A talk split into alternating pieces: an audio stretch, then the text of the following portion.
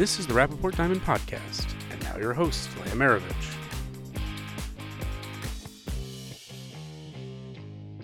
Welcome to the Rapaport Diamond Podcast. I'm Leah Meirovich, Senior News Reporter at Rapaport. On this episode, I was joined by David Marcotte, who's been the Senior Vice President of Global Insights and Technology for retail advisory company Kantar Consulting for the last 15 years. We discussed current trends in the retail industry in general, and with jewelry specifically, why inflation is an inflated excuse for a company's disappointing results, where consumer dollars are really going, and what to expect for the holiday season this year. Enjoy the episode. So, welcome, Dave Marcotte from Kantar Consulting. It's a pleasure to have you here. Can you tell me a little bit about your background? How did you get into the industry? And what is your experience? So, my family's been in retail for a couple of generations. My grandfather had a restaurant and also ran a business on the side. My father had a pharmacy in a small town, so we were involved with everybody else, including every other form of retail. I went to school, came out without being able to find a job, and went back into retail. So, I spent 20 years in retail in Canada the United States went through night school was one of the first people to learn how to work on a pc which opened doors and i wound up in ibm for about 10 years and then after that, I came to this company about 15 years ago as their global retail lead. Great. And do you want to give me a little bit of an idea of what Kantar does? Sure. Kantar Retail is a foremost consultative and syndicated data and insight company related to anything that touches retail. So that not only includes retail stores or online retail, but it also includes logistics, finance, government regulations, whatnot. So we look at the whole of retail. In our database, we have over 1,400 retailers around the world. Uh, we track that going back about 10 years, and we also forecast those sales going out five years. So it is a very comprehensive shop in regards to managing and meeting the needs of our clients in regards to anything to do with retail. What it sounds like you're saying is that clients come to you looking for ideas about what trends are going on or how to fix certain problems in their business, how to improve their business, things like that. I mean, it very you know on a study basis, it is what's going on, where sales going, where are they not going, where are shoppers going. A portion of our company is dedicated to shopper research, and in that process, we're able to come back to clients and say, "This is what we see happening in the industry. This is what we see happening in this channel," and that's true for most of the countries in the world. It's just a question of you know what they're looking for and such. The other side of it, which is something I deal with a little bit more, is whatever is more current in requirements. So, for example, the beginning of the pandemic, not only was I talking about the impact of the pandemic, shop behaviors, changes in that, but I was also looking at retail finance. Retail finance, you know, exploded into all types of different directions during the beginning there. And then as, you know, the pandemic became more normalized, then the area I spent a lot more time on was inventory you know, where's the inventory? Where's it going? Where it's not going? Like it's supply chain. You know, why is it not flowing across the Pacific? Why is it not coming from Europe? A lot of what I do has something to do with the current demands of clients that are out of the ordinary. Most recently, I've been dealing with organized retail crime. You know, what are the directions? What's happening? And we just recently did a paper on that for Europe, the United States, and Latin America. Interesting. So you're basically the crystal ball for the industry, huh? Yeah, I'm kind of well. You know, for the the bad news is I'm old The better news being I have a lot of experience across all parts of the industry. So I have not only a operational basis and a financial one, but I also have an IT one. So I understand how retail works in a variety of different ways. And I try to pull that together and you know, provide that type of service to our clients. In context to Kantar, I advise also internal to the company for the same purposes and such. So it's an interesting job, to say the least. It sounds interesting. And actually, uh, what you were just saying about organized crime sounds interesting too. You said that's been a, a recent trend that you're talking about.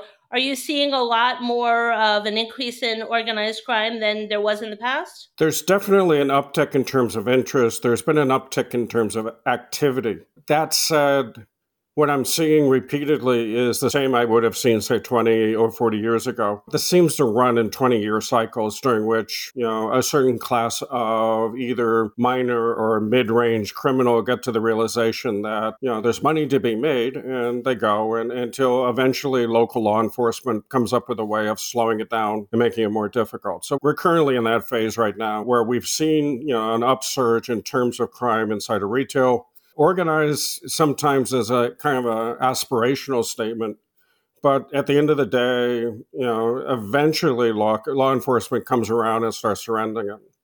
Probably the more accurate statement I would have is that people presume this is a retail only responsibility. The retailer is responsible for stopping crime. That's almost impossible in the organized retail crime.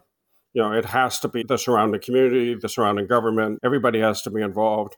The other problem you have at the moment is that so many people are new to the retail trades and so many people either left or retired out of it in the last three years. So you don't have the experience on the floor of people dealing with contentious situations, situations where they have to step in and try to prevent, you know, a crime from occurring before it occurs, which is really the best time to do it. So it's a, I wouldn't say it's quite a hot topic. It's definitely one that comes up repeatedly in terms of how retailers are speaking to their core quarterly results. So it becomes more of an issue for everybody else. Yeah, of course. I'm assuming because it affects every retailer alike at some point. I know that recently the Jeweler Security Alliance actually just put out a warning that crime is up organized crime and robberies, particularly in California. Have you noticed anything like that? And do you think jewelry is suffering more than other retailers? I mean, there's several ways of looking at California gets a lot of attention because the media here is politically diverse, and one side of the media covers it versus another.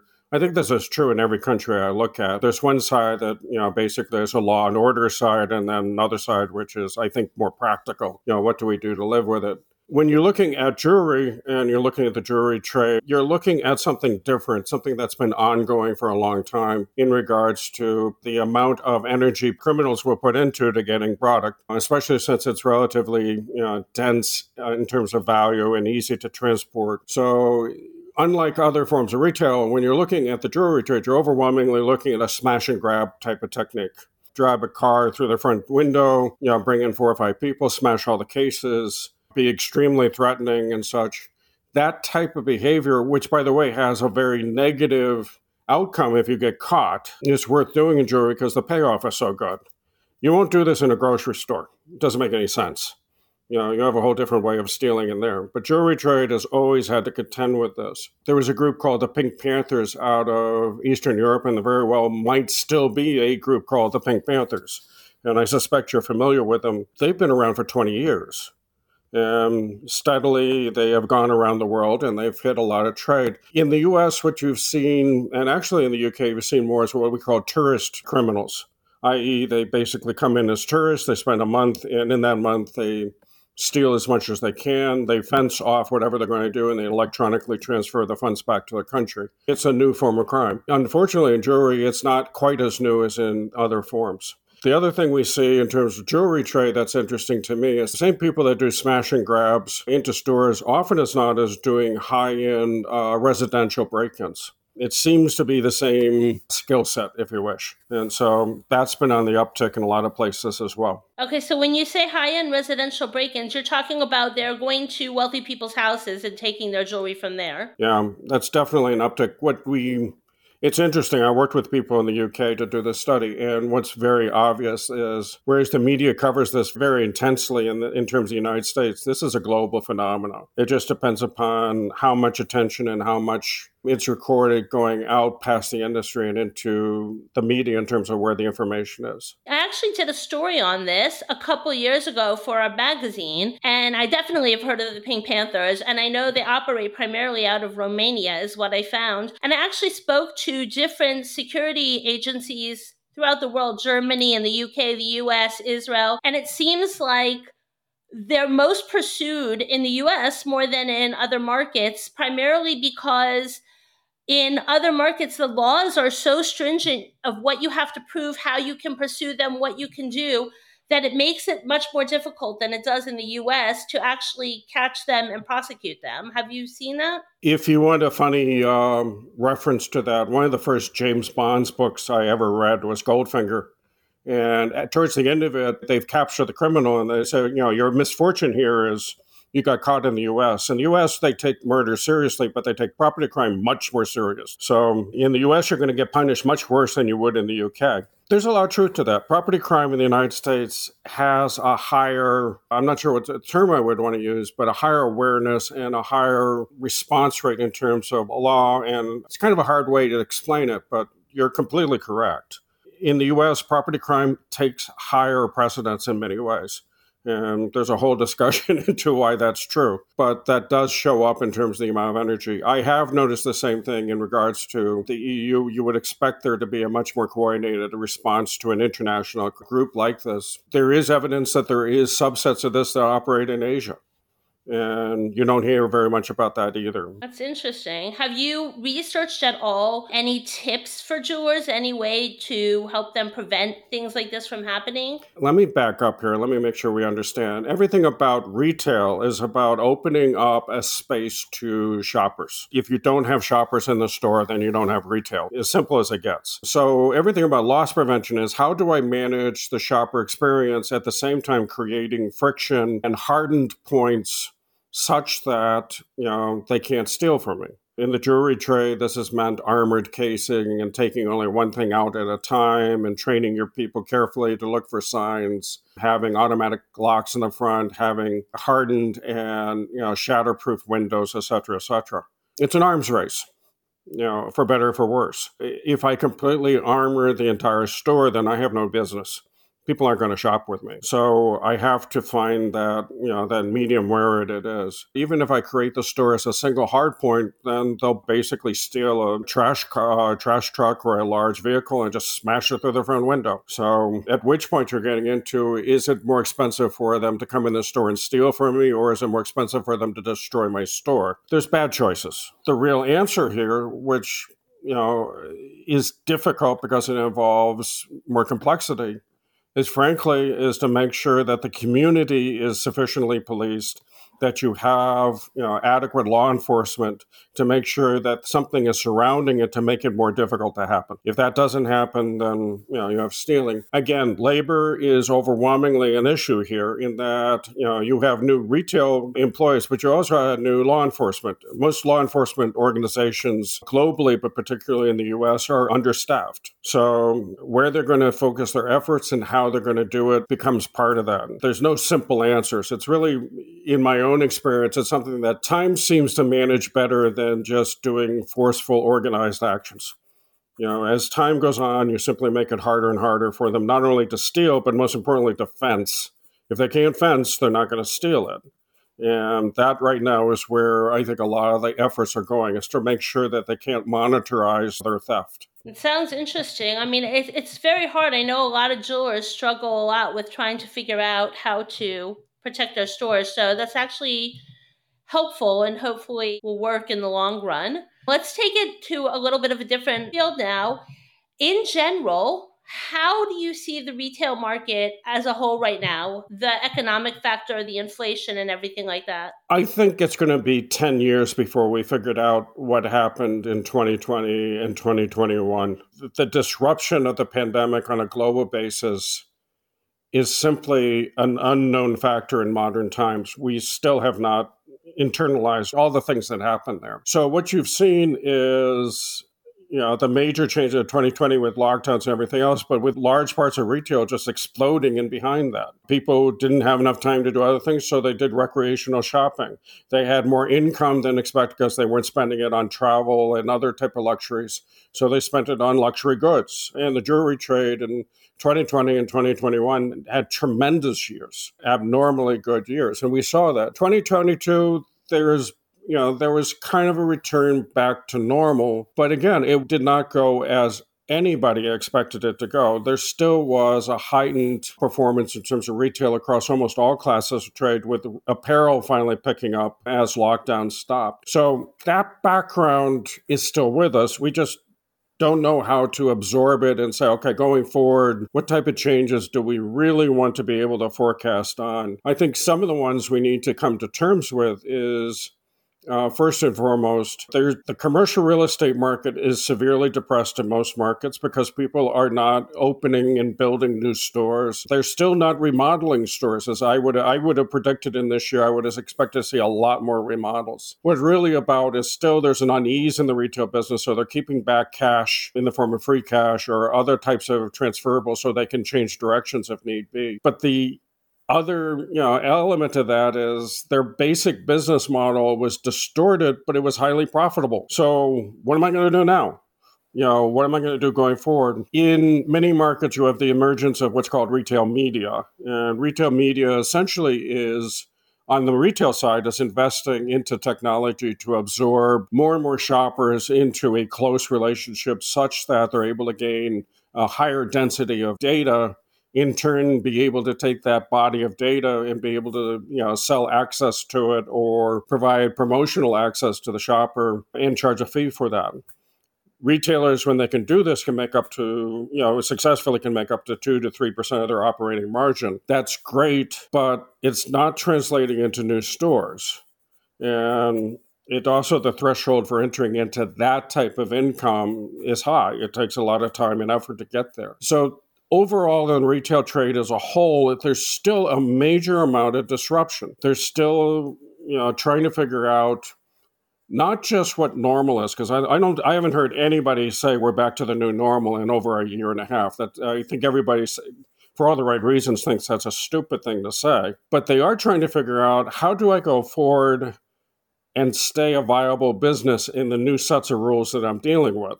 That's a little harder um, that's where we're going at the moment. So, do you think then, based on what you're saying, that inflation is the major factor in the depression of retail sales now, or do you think that it's more because it skewed so far one way during COVID that it didn't just bounce back to what it was pre COVID, but went all the way back the other way, like as if it's a pendulum swinging? And if so, when do you think it's going to get back to, I don't want to say normal, as you said, but maybe back to, you know, sort of on track with where it was pre COVID when it was just, you know, sales were gradually increasing or decreasing and ebbing and flowing as normal? I have a very counter intuitive story to inflation, which is it's a tremendous media story, but it doesn't seem to be impacting shopper behavior very much. If you ask shoppers, are you concerned about inflation? They say yes. Are you concerned about your budget? You say yes. Then you watch what they do. It doesn't look like anything to do with they're concerned about inflation. You know, they go off and they drop half their income into a, you know, a trip they haven't had in three years. So I think in retail, we need to step away from the inflation is the problem to simply the majority of the history, my history was with inflation over five, six, seven percent. So the real problem in retail at the moment is that they got used to being in a situation where they really didn't have to work very hard to make money. They simply opened the doors, people showed up, and they spent whatever. People had no price sensitivity. I think now it's a very different environment. They have to compete not with each other. That's still not really going on yet, which I find kind of strange also. They're really competing for the wallet share. And that wallet share is less impacted by inflation than choices. You know, am I going to spend it on you know, travel. I'm I going to spend it on family? I'm I going to spend it on education? You know, a lot of people didn't spend any money on education for two years. So you have the, all these competing factors that you have to deal with. But, and I would say, but, is every CEO feels very comfortable in their quarterly reports to say well, our results are poor because of inflation. Well, no, it's not. That you know, if you go underneath the covers, that's not what I'm saying. When you look at overall inflation, it still continues to be mostly in food. And that's the area where you know you're seeing a lot of inflation still, and that impacts lower incomes far more than middle income or higher income, obviously. That factor one is changing some of the shapes of decision making. So, do I go to the supermarket and buy food or do I go to a restaurant? You know, the trade off there is a little easier to understand if the prices in the grocery is higher versus what I'm going to do there. Apparel and general merchandise and other things actually are significantly down regardless of inflation.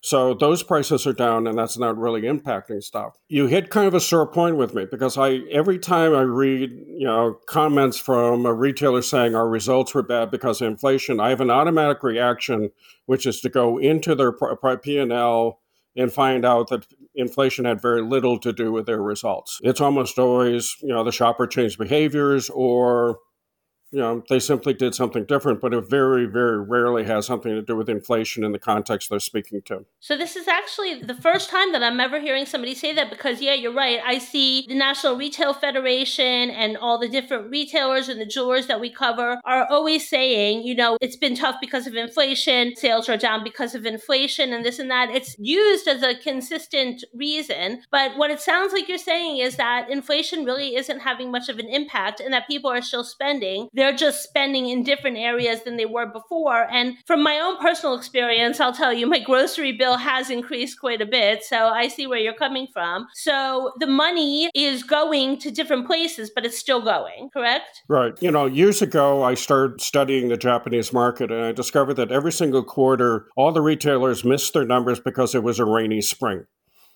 They all had problems with rain, which if you give it any thought whatsoever, is incredibly dumb. But that was their excuse, and nobody would ask about it and such. My first car loan was at 18% interest, and that was back in 1980. I still bought a new car. I think we've spent over 10 years with 2, 3, 4% inflation, and we've forgotten that it can be the normal. You can have five, six, seven percent inflation. It's normal. Just people's behaviors change, their choices change, and such. But you know, they're simply using it as a blunt tool to explain results, no, I, I simply don't buy into that. The other way of looking at this is, you know, I, the 20 years I was in retail was almost all during periods of high inflation, and not once did I hear anybody ever say that we had poor results in terms of inflation.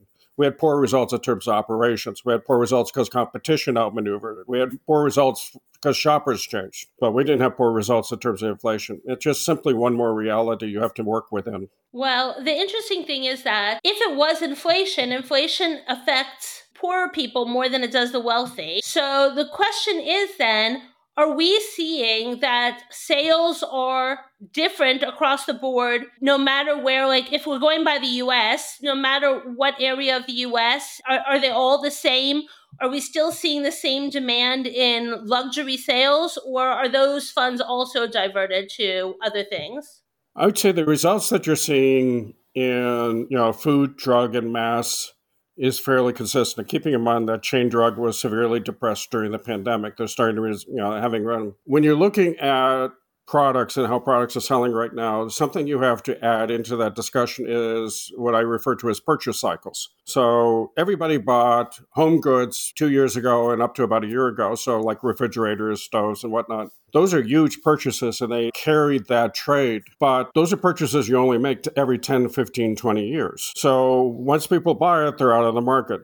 Jewelry is kind of in that space in that the major purchase, be it you know for engagement or recognition of events or promotion, there was a definite uptick of that in you know in, in 2022 as people came out of the pandemic and they started participating in family events and various you know moments, if you wish, that it disappeared. Well, now we're a year on, and I think we seriously have to look back and go first and foremost, how much of the trade has purchased that item and is not going to come back in my door for another purchase for another 10 or 15 years. Generally speaking, people only get engaged once. They only get married once. You know, this is kind of positive thinking on my part, but occasions and the purchasing of jewelry for occasions is something much more fluid and much more manageable by the industry as a whole.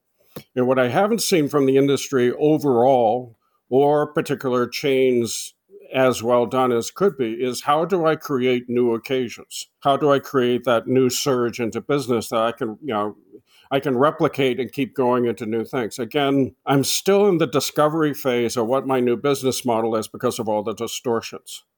And I think that's what's happening at the moment, you know, in most cases. The other thing we're seeing in the jewelry trade is what we're seeing in several other channels is consolidation. You're seeing increasingly, you know, smaller companies being bought by large ones, online companies are being absorbed into major store chains and such. It's an international phenomenon as you know first and foremost they still have an awful lot of cash left over from the last three years so they have the money to spend on it but you know, some of the more quick upstart venture capital type companies are now running into the reality that money costs money.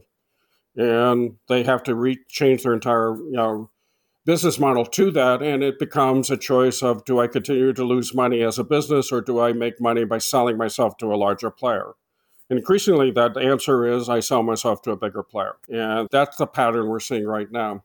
Again i don't expect to see that after two more years because essentially most of the consolidation will you know have happened as it's going to we'll have to see but i think most of what the industry is experiencing right now is the same distortions of every other channel, which is people did not behave at all in the least like they have in the last 40 years. And we're still coming to terms with that.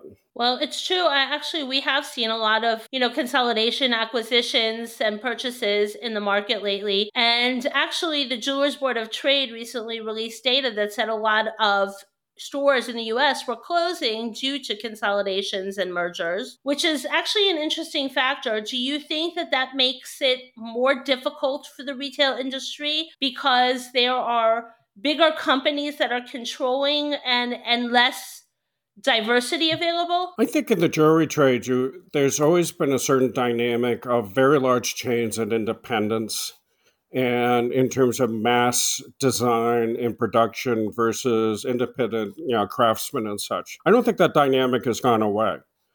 But if you're an independent it has become more difficult to have a predictable cash flow and that is making things uneven. On the chain side you have a similar difficulty that if you're a smaller company your resources are less also Everybody has to contend with the fact that almost every government in the world lowered the cost of cash almost down to zero during the pandemic to keep things afloat. Well, money costs money now. That's you know the best way I can put it. So everybody gets impacted, but the larger companies are able to navigate that far better with more tools than the smaller ones.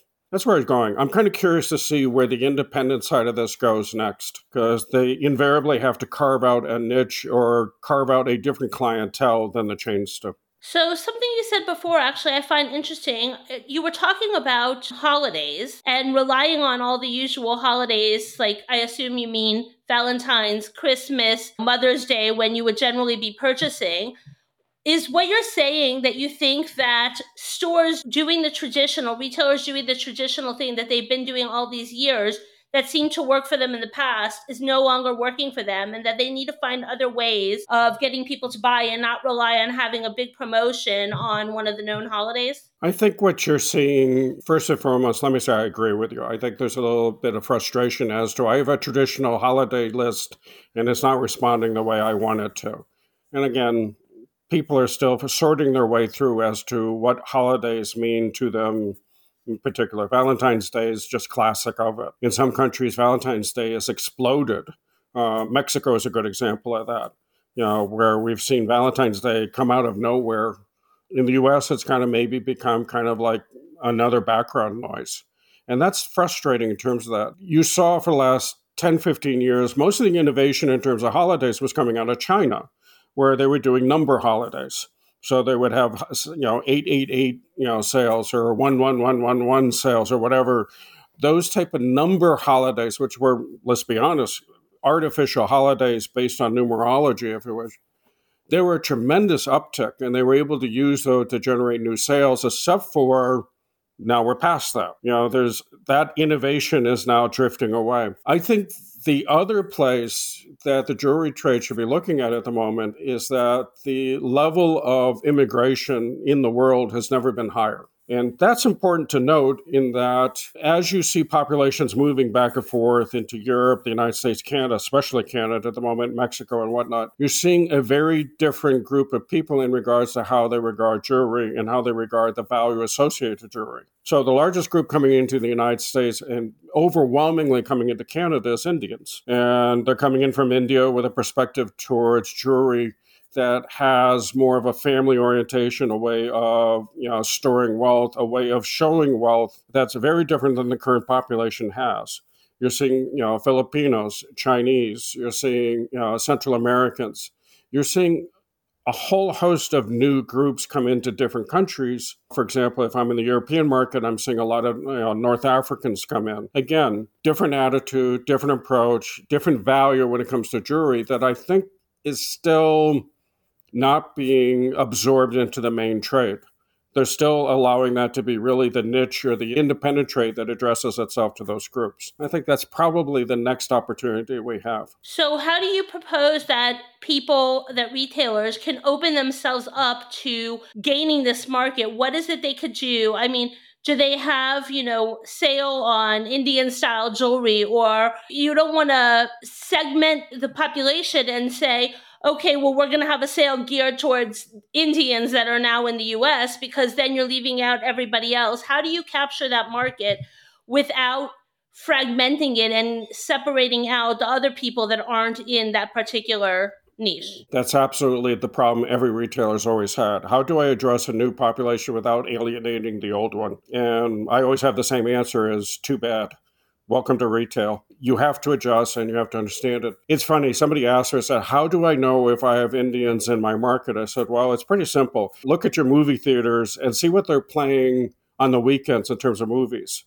And if you don't recognize the name of the movie, maybe you should look into it. Invariably, they're Tamil or Hindi language films, but they're out of sight you don't realize how pervasive it is. The other side of it is increasingly in most countries, you're starting to see holidays like Diwali show up in terms of the retail calendar.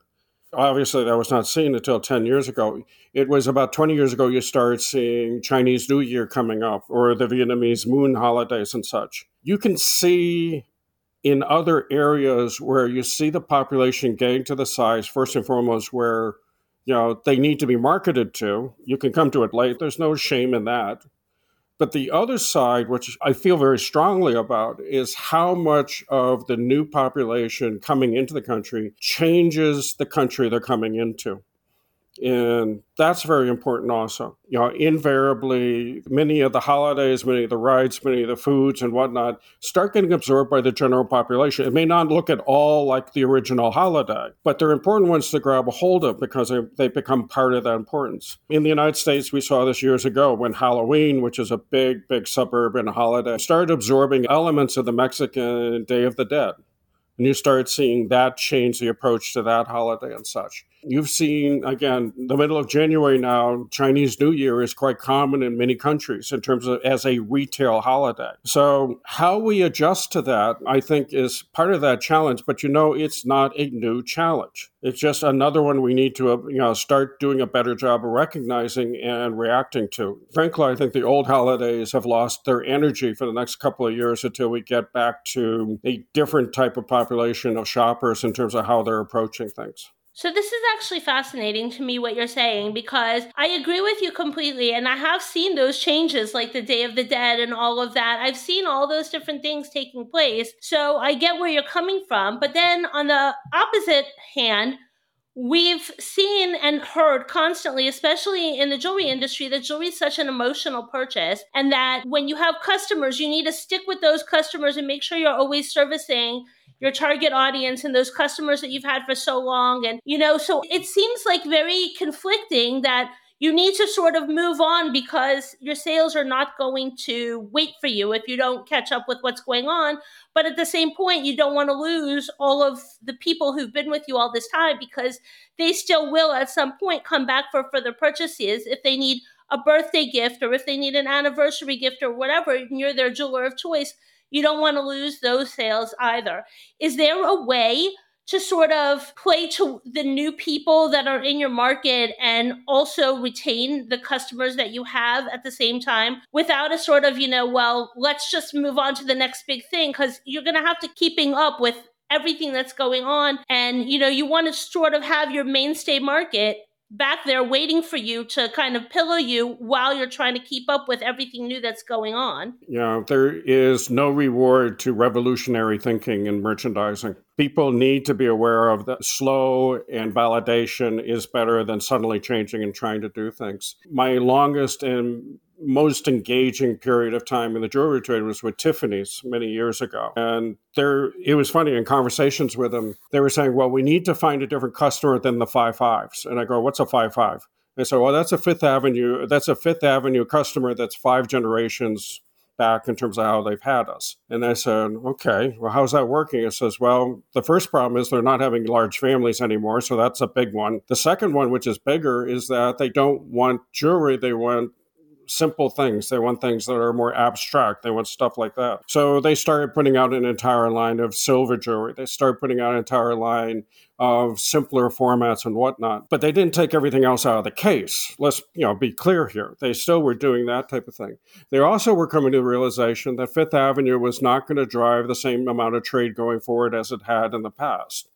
And that became, you know, how do we internationally do I do this? It was not an overnight change. One of the things you saw Tiffany start to do a much better job of repeatedly was getting themselves into movies. And I can't overstate how important it is for a specialty retailer to get themselves into movies because when the residual of that is massive, but there are many countries, particularly China and India, where if they see something in a movie, the desire to see it in person is extraordinarily strong. So the most unusual part of this is there was a Chinese film called Finding Mr. Right.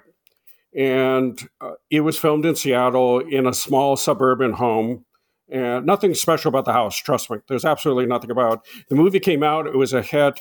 And since that day onward, there's about a thousand visitors to that house every single bloody day. The impact of being in a movie, the impact of being, it's not simply being in commercials, it's being, can you show myself in the normal rhythm of people's lives? And that starts becoming a bigger part of the picture in terms of that. When we're looking at immigration and we're looking at the movement of populations across the world, we're seeing the same type of need for being able to communicate to the population that this is the new. This is the new way of looking at how things happen, and that changes things. That that makes it very very different. Um, and it's quite natural the way it occurs. It's just that retail invariably is always struggling with what percentage do I dedicate to this? How do I position that? Do I show or do I not show? And again, this is a trade always, always going back to the beginning of time where the independent does better than the chain because the independent can respond to it. Now, the other way of looking at this, you said, well, how am I going to keep my current trade and keep it for longer? I always say the same thing, which is you do realize they will eventually disappear. They will eventually move on. If you cannot revive your trade, if you cannot bring new blood into your trade in a predictable manner, then having, you know, old and existing customers is eventually going to come back and punish you. So, how you do that is also part of that decision making. Interesting. So, tell me what trends are you seeing the most now in retail? What's the big thing that's happening? I think the first, it's interesting. I look on a regular basis as to where spending is going for capital expenditures. So, I would have predicted this year that the majority of money would start going back into new stores and remodels because it's been five years and most stores are not aging very well at the moment. But overwhelmingly, most of the money that's getting spent back into retail is being spent on information technology and cyber warfare or cyber security. I often tell people if you want to understand the return investment on cybersecurity, it's very simple. If you have one mistake, you lose one quarter worth of net margin. That's your return investment. So most retailers have been upping that game considerably because there's more than enough stories in the industry regarding what happens when things go bad. But at the same time, if I'm going to do more in terms of in store, online, in store digital, retail media, I need to invest into technology at the same time. I also have a significant investment in terms of labor. Labor is first needs to be trained, but it's also more expensive than it was before. I told a client the other day, I said, When was the last time you heard about a strike where the union lost?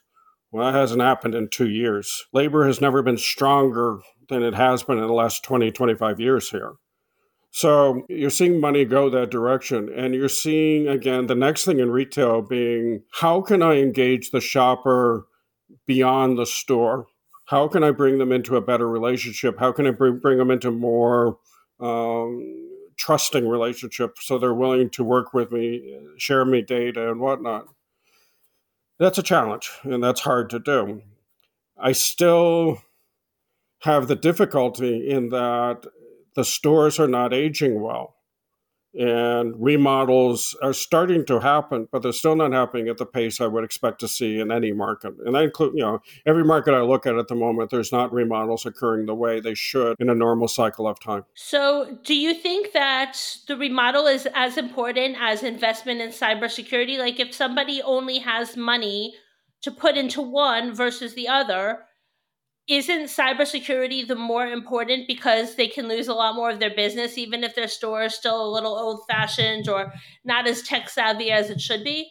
and you just express the equation that everybody's dealing with. I know I have to do something about the store. I know I need to do something about digital technology with our shoppers. I know I have to train labor. I know there's so many other costs that I didn't have three or four years ago. But at the same time, it's very easy for me to look around and see what happens when things go bad. Up in Canada, a chain called Sobeys was hit by um, you know a hacking attack, and literally they lost half of one quarter of net margin in what was essentially three or four days of having their pharmacy taken offline.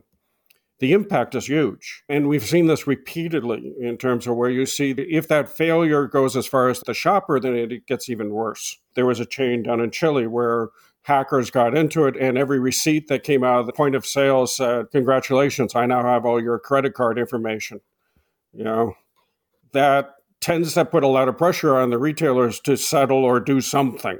And that's reality. There's, it's not going away. So when we look at the trade off, I think the real key to the trade off is when you start seeing a much more intense competitive environment between stores that we haven't seen for the last four years. If you think about 2020, you went to a store and you spent money if it was open. You didn't care what it was, you just bought it. In 2021, you went and you bought whatever they had because they were having inventory issues. So you grabbed that. In 2022, you started seeing prices going up. You started seeing labor being an issue. You still bought things. Now we're in that period where shoppers are starting to adjust and look for a better quality consumer or shopper experience. That doesn't mean fancy stores. It means really, you know, do you have the stuff in stock? Is it clean? Is it neat? Have you remodeled? Remodels to me are more important than new stores because remodels cost about, say, 10% of what a new store does, but it usually generates, you know, the same type of income in the first year as a new store does. And that's the importance of that. And that's a lesson we learned 10, 15 years ago is investing overwhelmingly into new stores doesn't have the return that you would hope it would. Remodels does. So you know, if I'm running a company, I have choices. None of them are really good choices at the moment, but I got to make some of them. And I said, okay, next year I'll remodel. Or in the case of some companies, I remodeled three, four years ago. I can get another four or five years out of that. That's reality. I can't overemphasize enough the role of labor in this picture because I've asked repeatedly senior people in retail, said, How did you get this job? And I said, well, you know, I went to school to do this and I did that and I needed the money. So I joined a company and I needed, you know, I had a family. And the next thing you know, I'm a chief executive officer in a retail company. And I said, so you didn't go into retail? I said, no, this was an accident. Another way of putting it is retail is almost everybody's second choice. And if you're in retail, you know why it should be second choice. It's a hard business that's where we're at at the moment is a lot of people that have come into retail recently are starting to learn it starting to learn that you can make a living out of it. You can put your kids through school whatever you need to do. That's all good but there's at the beginning of their career. So the cost of labor and the cost of labor to make it better and fit and to retain it is to me a bigger issue than almost anything else whether people talk about it or not. I think one of the funny comments i've heard more than once is chief executive officer saying, I never thought I would care more about employees than shoppers. That's an interesting moment. I can always find shoppers, I can't find employees. So the equation has changed and the costs have changed.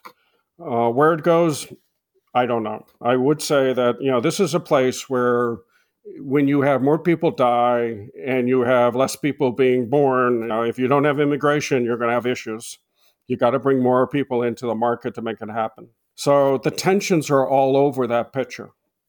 And they're going to continue as we go forward. So that's like a really hard call because when I'm listening to you, my initial thought is, wow, that's crazy. The incident in Chile with the receipts and everything like that. You know, I would think that that would be where the money needs to go most to be invested. But then I also understand when you're talking about the remodeling and the competition and the fact that, you know, shoppers are important, but having somebody to service them and somebody who can service them well is also important. And it leaves me wondering what can people do? Uh, is there is there sort of not not necessarily an easy fix, but maybe a band-aid that can help them where they can invest most of their money in the cyber issues so that they don't have to worry about losing everything that they make to a cyber attack. But are there small fixes or things that they can do, remodels, something easy that can make the store a lot more appealing and still not cost them a lot of money? And I am seeing that what I refer to as remodels in place. In other words, taking the store and reviving different elements of it that are visual and apparent to the shopper without redoing the whole store. I'm not bringing in a construction crew.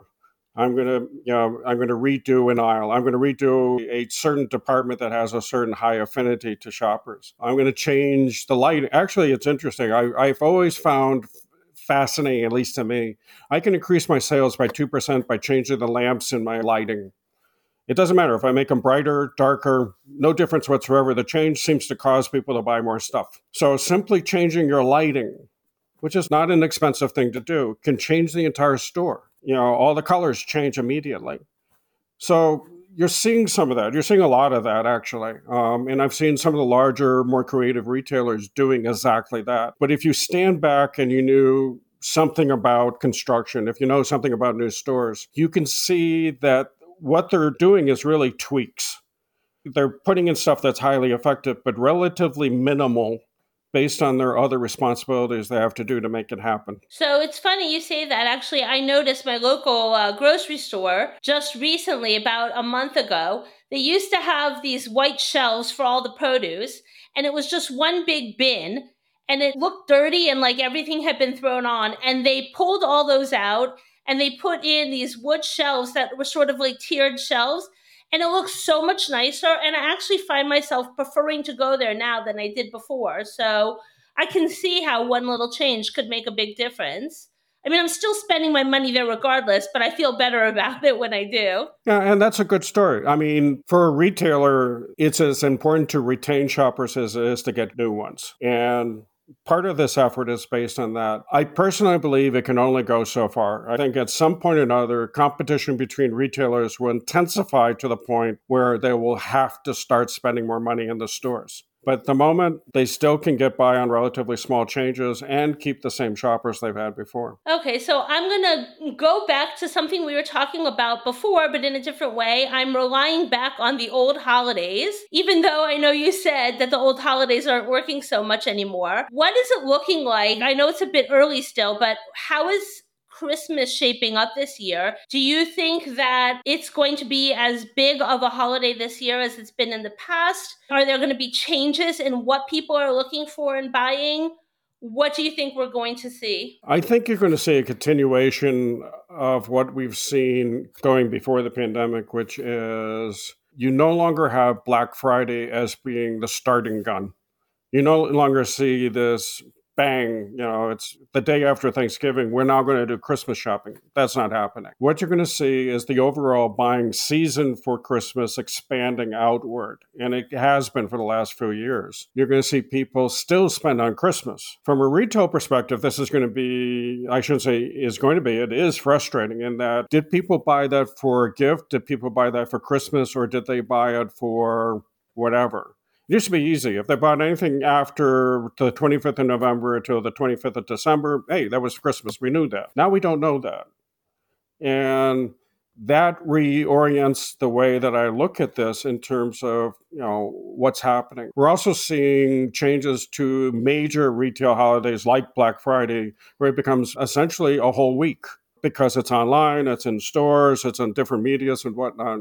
Doesn't mean that people aren't spending. It's just that they're spending over time. They're not spending in a panic, which is so much part of that holiday that you see. Interesting enough, you're seeing the same thing in countries like Japan where you have the, the year end sales, you know, where people are doing the holiday sales there. You see it in Mexico for, you know, El Buen Fin, which is the good weekend. The good weekend now is 15 days long. So you're seeing these major events stretch, and that becomes a frustration, but also an opportunity for retail because it gives them more space to operate in. It gives them more space to correct what's happening. But it is at the same time more frustrating in terms of the amount of inventory you have to take on, how you're spacing your promotions. All of that comes back to how it is. Do I think Christmas will be up or down? My suspicion at the moment is Christmas will probably be better than it was previous to the pandemic. But I don't think it will be grotesquely more. And I think most retailers are going to get frustrated. How do I measure that? How do I know that was the uptick? And we're just going to have to take it apart as it comes along. But I think if we can assume that, you know, like last year, I know people started shopping early. They started shopping at the beginning of October, even at the end of September for Christmas. And it was the retailers that started offering Christmas sales early too, because they wanted to capitalize on, you know, the holiday, especially because of the inventory issues. So they were trying to get it spread out so they didn't have a rush of people getting inventory and then they didn't have anything to replace it with. But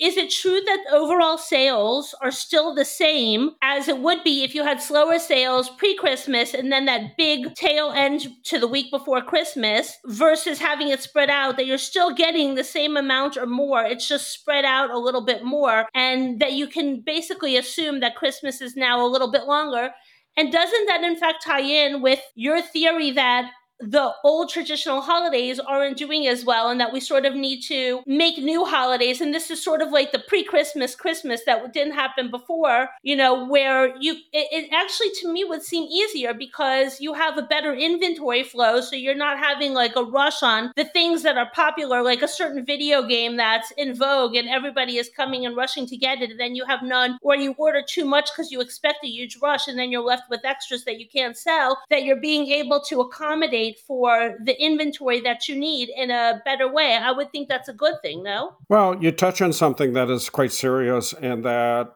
again, is a good example of the disruptions we've been through. A year ago, we would have been overwhelmingly talking about inventory. Is it going to show up? Is it not going to show up? Where is it? Is it in the ports? Is it going to come out of China? Is it wherever it is? Inventory was a huge, huge issue. Now, we're this year where inventory is not as big an issue, but retailers are still scared when you buy inventory, you tie up your cash. You don't get that cash back until you sell the inventory. So you're seeing a lot of retailers go through that financial struggle. Uh, how much do I tie up with inventory? When do I bring it in? How much? If it's something that's you know coming out of say China, which right now is still a very unpredictable market, I have to take that inventory in much earlier than I want to and take ownership of it. One of the odd things in the United States at the moment that we saw at the beginning of July is almost every retailer was putting out Halloween product. Well, Halloween doesn't happen to October 31st.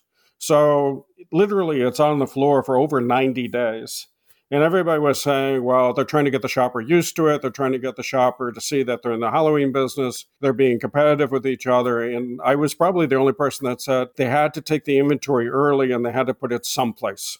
So they put it in the store. And that's what you saw overwhelmingly is they put it in the store. I'm not sure how much of that's going to happen this year, but that is part of the balancing act you always have in retail. I can't sell inventory unless I have it. But if I have inventory, it ties up my money until I sell it. And that financial tension's not going away. And I think a lot of the holiday sales, a lot of the promotional sales that we're dealing with now are reflecting that caution in terms of retailers as they're looking at where to put that money and where to invest. Very interesting, Dave. Thank you so much. That really gives us a great overview of retail sector and what to expect and I really look forward to seeing what actually happens during the year and to what retailers are going to be doing and how things will shape up. So we appreciate your time and thanks for joining us today. No worries. It's been a pleasure as always, Leah. Thank you for listening to this episode of the Rapaport Diamond Podcast. For more discussions, news, and analysis about the diamond industry, visit us at rapaport.com. Follow Rapaport Group on Instagram and follow Rapaport on Facebook, Twitter, and LinkedIn. And don't forget to subscribe to get future episodes.